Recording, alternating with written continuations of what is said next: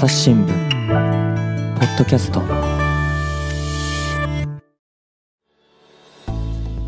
朝日新聞の神田大輔です、えー今回はですねエルサレム支局長清宮亮さんと回線つないでいます。清宮さんよろしくお願いします。よろしくお願いします。はい。で今回はですねイスラエルで6月にあった政権交代の話をね聞いていこうと思うんですがまああのこれ聞いてる人もねいやいやあの他の国のね外国の政権交代の話の何が面白いんだっていうこうそういう声もあるかもしれないですけどこれはね面白いっていうかかなりね清宮さんね今回これあの特別な意味ありそうですよね。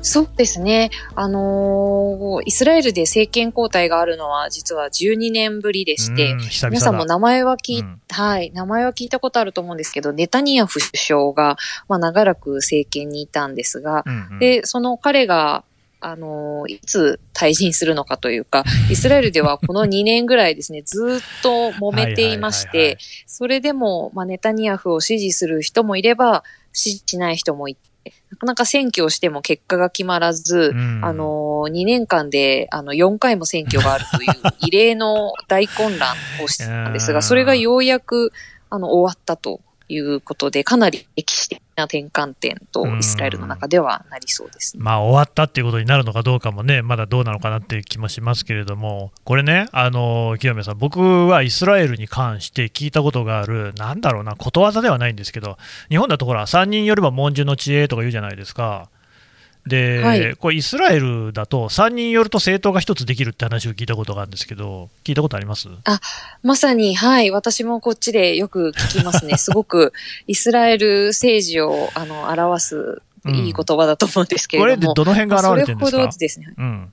えっとですね、あの、まあ、イスラエルの人たちは自分のこの意見をはっきり言うっていうこともありますし、うんうんあと、これだけ、あの、まあ、選挙でも結果が決まらず揉めたっていうのも、かなり政党がたくさんあるとうん。いうところがありまして、うん。あの、やっぱりイスラエル社会って、まあ、ユダヤ人の国というイメージがあるかもしれないんですけれども、うん。まあ実際にはユダヤ人の中でも、まあ、欧米から、あの、来た人とか、まあ、ロシアから来た人もいたり、うん。まあ、アフリカから来た人もいたりとか、まあ、アラブ人も、あの、2割いたりとかですね。あと、宗教観もかなり、あの、違っていて、うん。うんあの、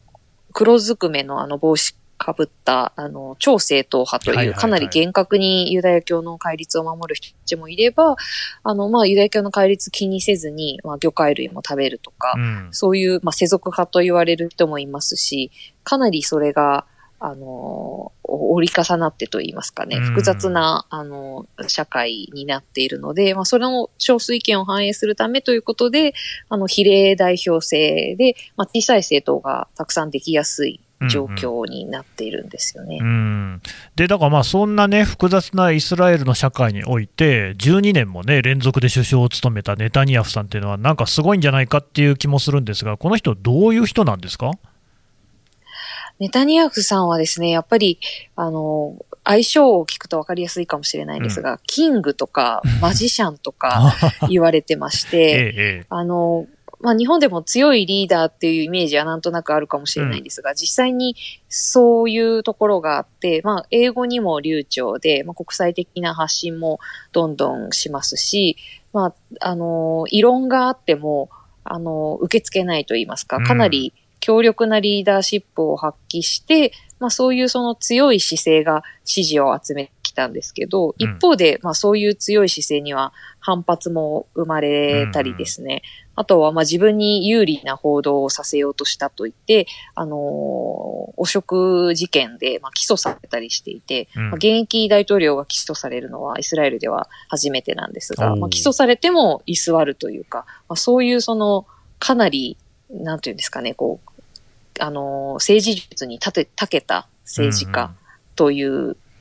人でしたね。うんどうなんですか、その人柄的には、例えばその日本で例えると、田中角栄的だとか、なんかそういうのってあります？そうですね。日本で例えたら、誰ですかね？か？私が今頭に浮かんだのは、二階幹事長みたいな、すごく、こう、権力術に長けてる。まあ、それでさらに表に出てくるキャラクターという感じですかね。ね。あとよく例えられるのはアメリカのトランプ前大統領とは実際に仲が良かったですし、そういうその敵、あのマスコミとかリベラルとか、まあアラブ人、まあ、自分と違う属性の人を批判して、まあ一部から熱狂的な支持を得るというところはかなりトランプさんと似ているところがあると思います。なるほどね。でもなんか二階さんって言われて思ったのは、そのまあ、二階さんはね、非常にこう権力の中枢にいて、強権的な感じがありながら、一方で、どことなくその愛嬌みたいなのもあるじゃないですか。ネタニヤフさんってはいそういうとこあるんですか、あ、親しみですかね。そうですね。あ、そうですね。はい。まあ、かなり演説とかもうまいですしそういうそのアピール術にはとても長けてると思います。はい。うんうんうんとはいえ、そうやってその強権的なところ、あるいは分断をね、強調するところとか、あと汚職事件の当事者なわけですよね。なんか、そうですね。よくここまで続いてきましたね。かなり地元メディアではですね、連日その裁判が始まって、その裁判の様子が報道されたりして、まあ、かなりそれはあのイメージ上もあのダメージだったと思うんですけど、うんそれでもまあ、なかなかネタニヤフさんがうまいのは、去年、あの、新型コロナが払い合った後、はいはい。当初の対応が失敗されてたんですけど、うんでもそれも持ち前のその政治力というか行動力で、あの、ファイザーの CEO と直接交渉して、あの、たくさんワクチンを早めに確保したので、まあ、設置のペースでワクチンキャンペーンを進めたりして、まあ、それを今年3月の選挙でもかなりアピール材料として使っていたりしましたね。いや、そうなんですよ。だからもう今、日本でのイスラエルの一番の印象っていうと、ワクチン先進国っていう感じだと思うんですよ。で、そんなね、功績を上げたんだけれども、でもその今回の6月の選挙では負けちゃあ、6月じゃない、3月でしたっけ、選挙は。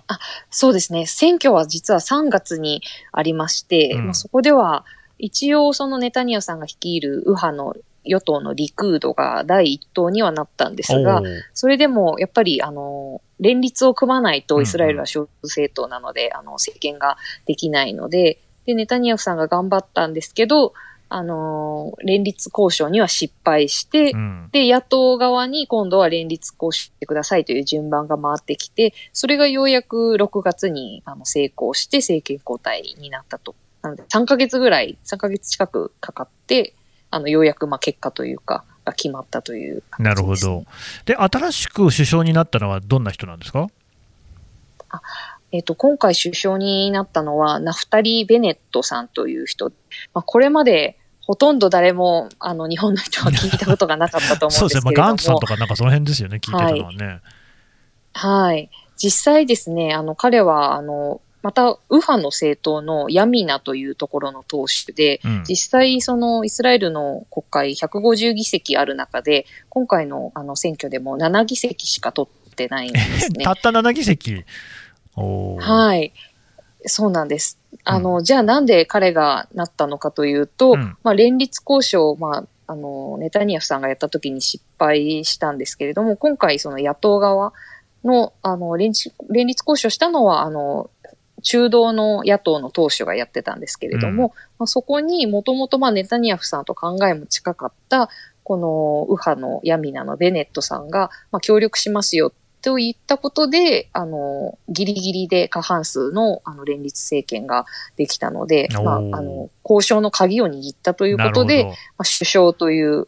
良いポジションを得ましたね。一応えーでも2年交代で、はい、2年後に、あの、左派、あの、すみません、中道野党の党首に、まあ、首相の座を交代する、その、ローテーションっていう契約で、今回、首相になりました。でもその右派、あれですか、ネタニヤフさんと同じぐらいの右派なんですか？実はですね、ネタニヤフさんもかなりの右派とされているんですけれども、そ,、れ以上の それ以上右派だと、ベネットさんは、あはい、言われてまして、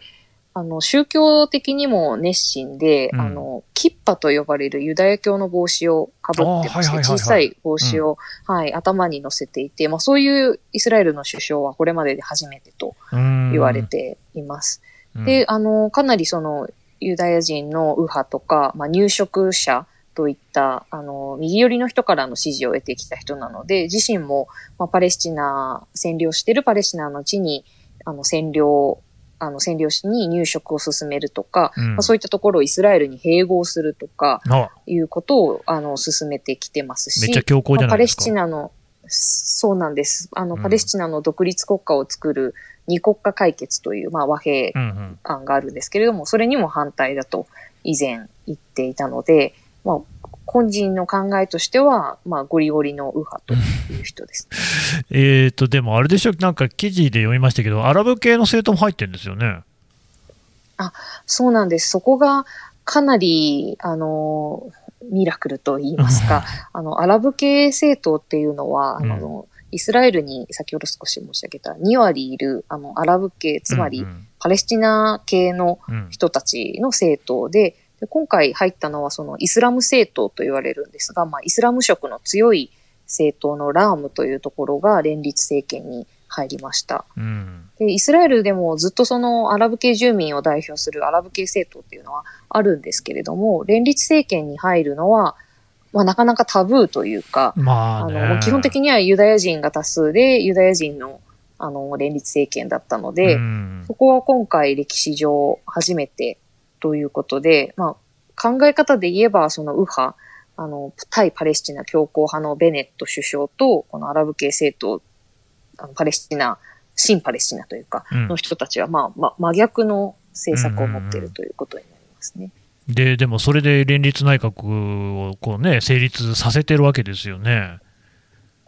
そうですね。実際に成立して、うんまあ、あの、なんとか今のところは連立を続けようということで、まあ、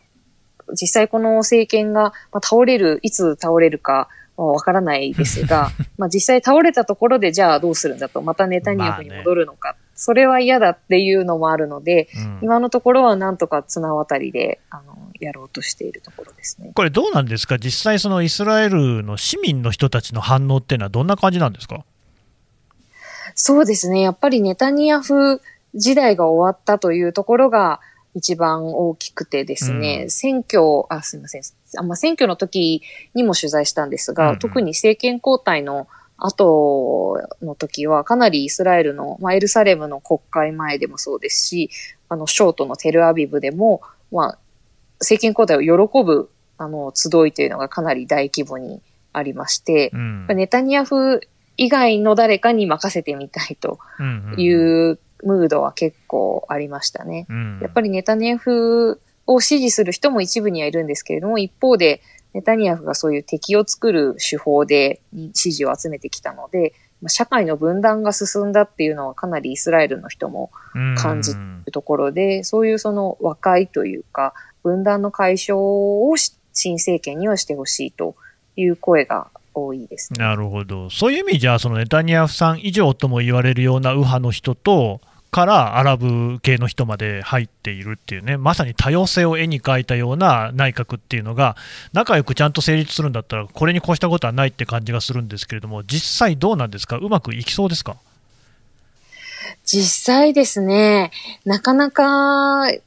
まあ、うまくやろうとはしてるんですけれども、難しいところもあって、この間、あの、入植地の取材に行ったんですけれども、まあよパレスチナのヨルダン川西岸地区で、あの、まあ、右派の入植者と言われる人たちが、まあ、政府の許可も得ずに勝手に、あの、自分たちの家を、まあ、プレハブみたいな感じで作ってしまってるんですが、そこの人たちに聞くと、やっぱりベネットには失望したという声もありまして、そうですか。もともとその、はい、ベネットさんは入植を支持する立場なので、うん。割と親和性が入植者とはあったんですが、うんうん。そういう人からしたら、まあなんで左派とかアラブ系政党と組むんだという不満もあるわけでして、うんうんうんうん。はい。なので、ネタニヤフさんとし、あ、すいません、ベネットさんとしては、もともとの自分の、その、心情である入植とかを進めれば、政権内からは、あの、反発を受けるし、うんでもそれを、を自分のその、やりたいことをやらないと、まあ、支持者からは反発を受けるし、なかなか身動きが取りにくいと言いますか、かなり、まあ、試練が今後も、まあ、特に入植などの問題では多いと思いますね。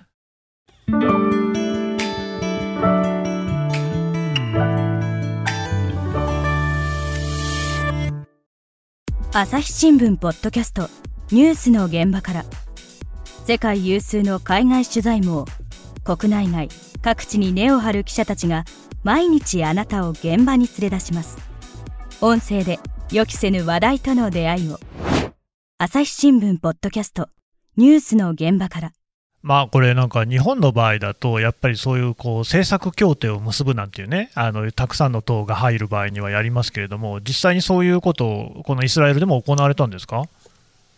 あそうですね。まさに政策協定というのを、まあ、その連立を組む前にやっていまして、うんまあ、アラブ系政党だったら、まあ、アラブ人の、まあ、遊牧民、ベドウィンと言われる人たちですが、そういうベドウィンの村を、あの、政府がちゃんと認証しますとか、うんアラブ系住民のあの犯罪を減らすためにサポートするとか、うん。そういうそのことは決めてるんですが、ただ実際その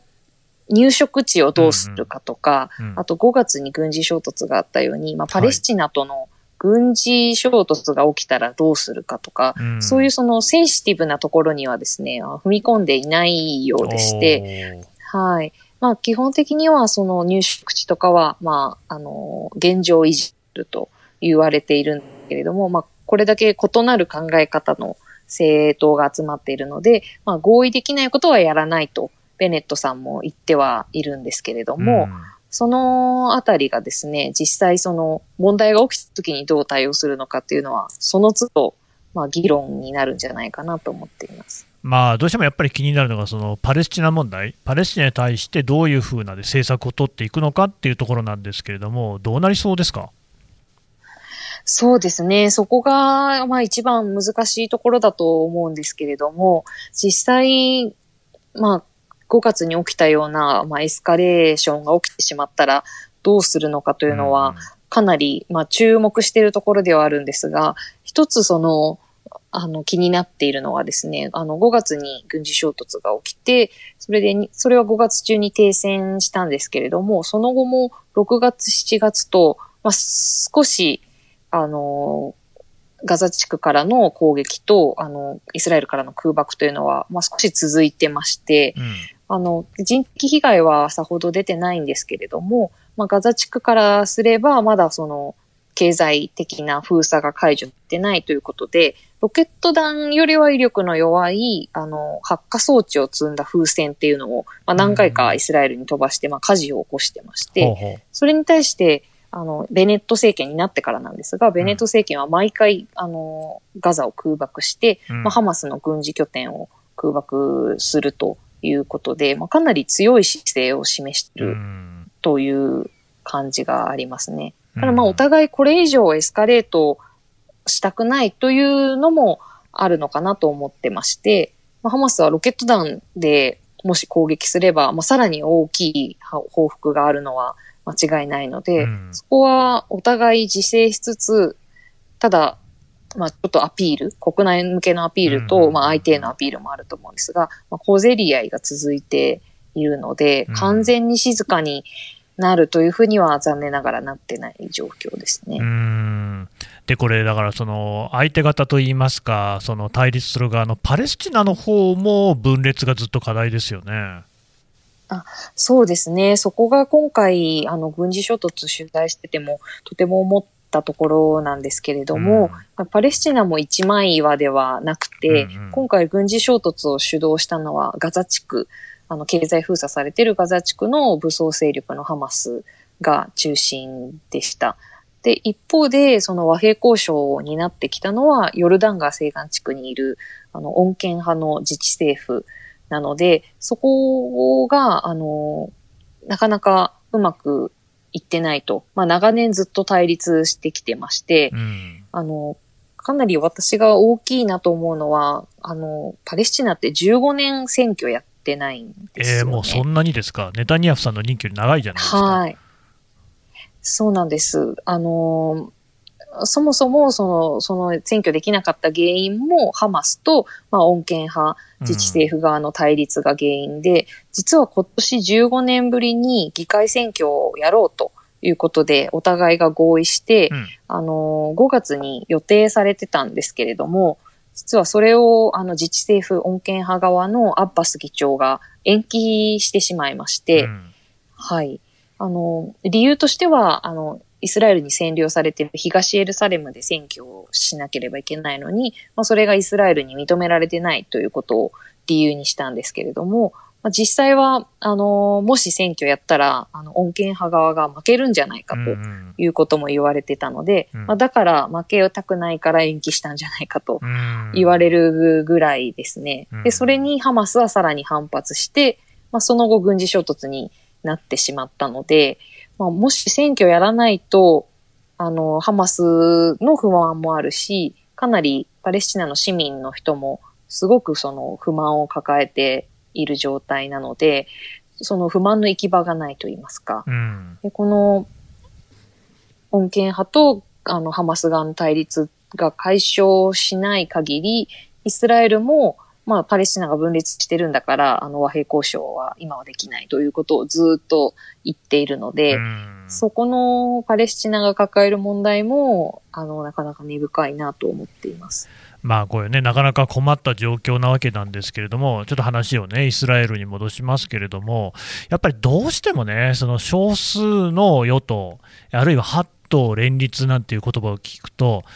日本のね、あの細川、細川内閣をね、どうしてもあれ1993年でしたかね、思い出してしまう。はい、で、思い出すと、その細川内閣、細川政権っていうのは、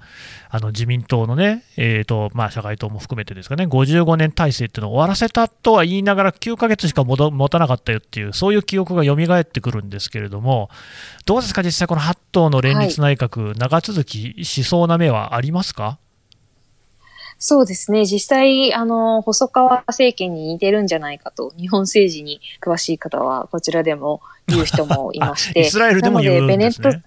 あ、そうなんです。うん、はい。あの、当時やっぱり国際的にも細川政権が注目されたということで、うん、なので、まあ、同じく続かないんじゃないかと。いう見方は、まあ、かなり強いですね。まあ、どれだけ続くかはわからないんですけれども、まあ、一つは、あの、今年11月に、あの、国の予算の承認のタイミングがあるので、うん、まあ、そのタイミングまでは連立政権を持たせたいと。だからあんまりその政権内での対立を起こしたくないという思惑もあるのではないかなと思っています。なので、まあ、本当に数ヶ月先まで生き残れるかというぐらいの、はい。あれですよね、あのもうアメリカなんかだと、トランプさんがね、再始動を始めたよっていう話もありましたけれども、ネタニヤフさんは今、何してるんですか？あネタニヤフさんはですね、あの、与党、あ野党となって、まあ、野党第一党の党首としています。で、あの、本人も辞めるときにもまた戻ってくると言っていたので、今もまあ盛んに連立政権の批判を繰り返しているんですが、まあ、トランプさんと違うところは、まあ、負けは認めたので、あの、その結果については受け入れてるんですけれども、まあ、本人としては、また、あの、戻ってこられるように、まあ彼としては多分早く連立政権を終わらせたいという思いでいると思います。で、まあ、と一方でその汚職裁判も続いているので、まあ、はい。まあ、あんまりそれ以外ですごく注目を集めているわけではないですね、イスラエルでは現在。ああ、そうなんですね。いや、でもまだまだその本当に数ヶ月後も見通せないような政治状況が続いているということですかね。そうですね。はい。うん、わかりました。はい。清宮さんどうもありがとうございました。ありがとうございました。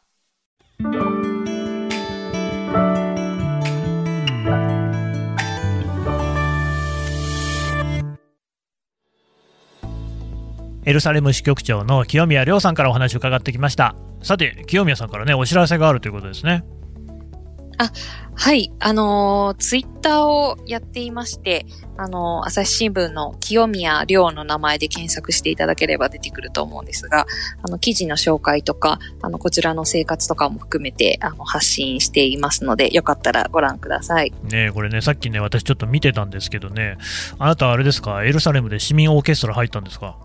あ、そうなんですよ。うん、あの、ヘブライ大学のオーケストラに入ったんですが、すごくこのご時世を反映してと言いますか、5月は軍事衝突で練習がなくなって、うん、6月はコロナの影響でコンサートがなくなってしまったので、あんまり練習できていないえ、ちなみに楽器は何をやってるんですか？楽器はですね、あのー、バイオリンをこっちに持ってきてたんですけど、今回ちょっとコントラバスをレンタルして、コントラバスで参加しました。じゃあ、あなたかなり楽器が弾けるんですね。いや、まあ、趣味程度なんですけれども、はい、こちらにも友達ができていいかなと思って、はい、始めました。おしゃれですよね。僕もそういうの弾けるようになりたいなと思いつつ、楽器は何にもできないんですけどね。えーこの喉一本でやってますから、はい。そう言われても困るでしょうけれども、まあそんなね、清宮さんの日常も垣間見えるツイッターの方もね、これぜひ見ていただければと思います。清宮さん、今回どうもありがとうございました。ありがとうございました。朝日新聞ポッドキャスト、朝日新聞の神田大輔がお送りしました。それではまたお会いしましょう。この番組へのご意見、ご感想をメールで募集しています。podcast at 朝日 .com p o d c a s t アットマーク朝日 .com までメールでお寄せください。ツイッターでも番組情報を随時紹介しています。アットマーク朝日ポッドキャスト朝日新聞ポッドキャストで検索してみてください。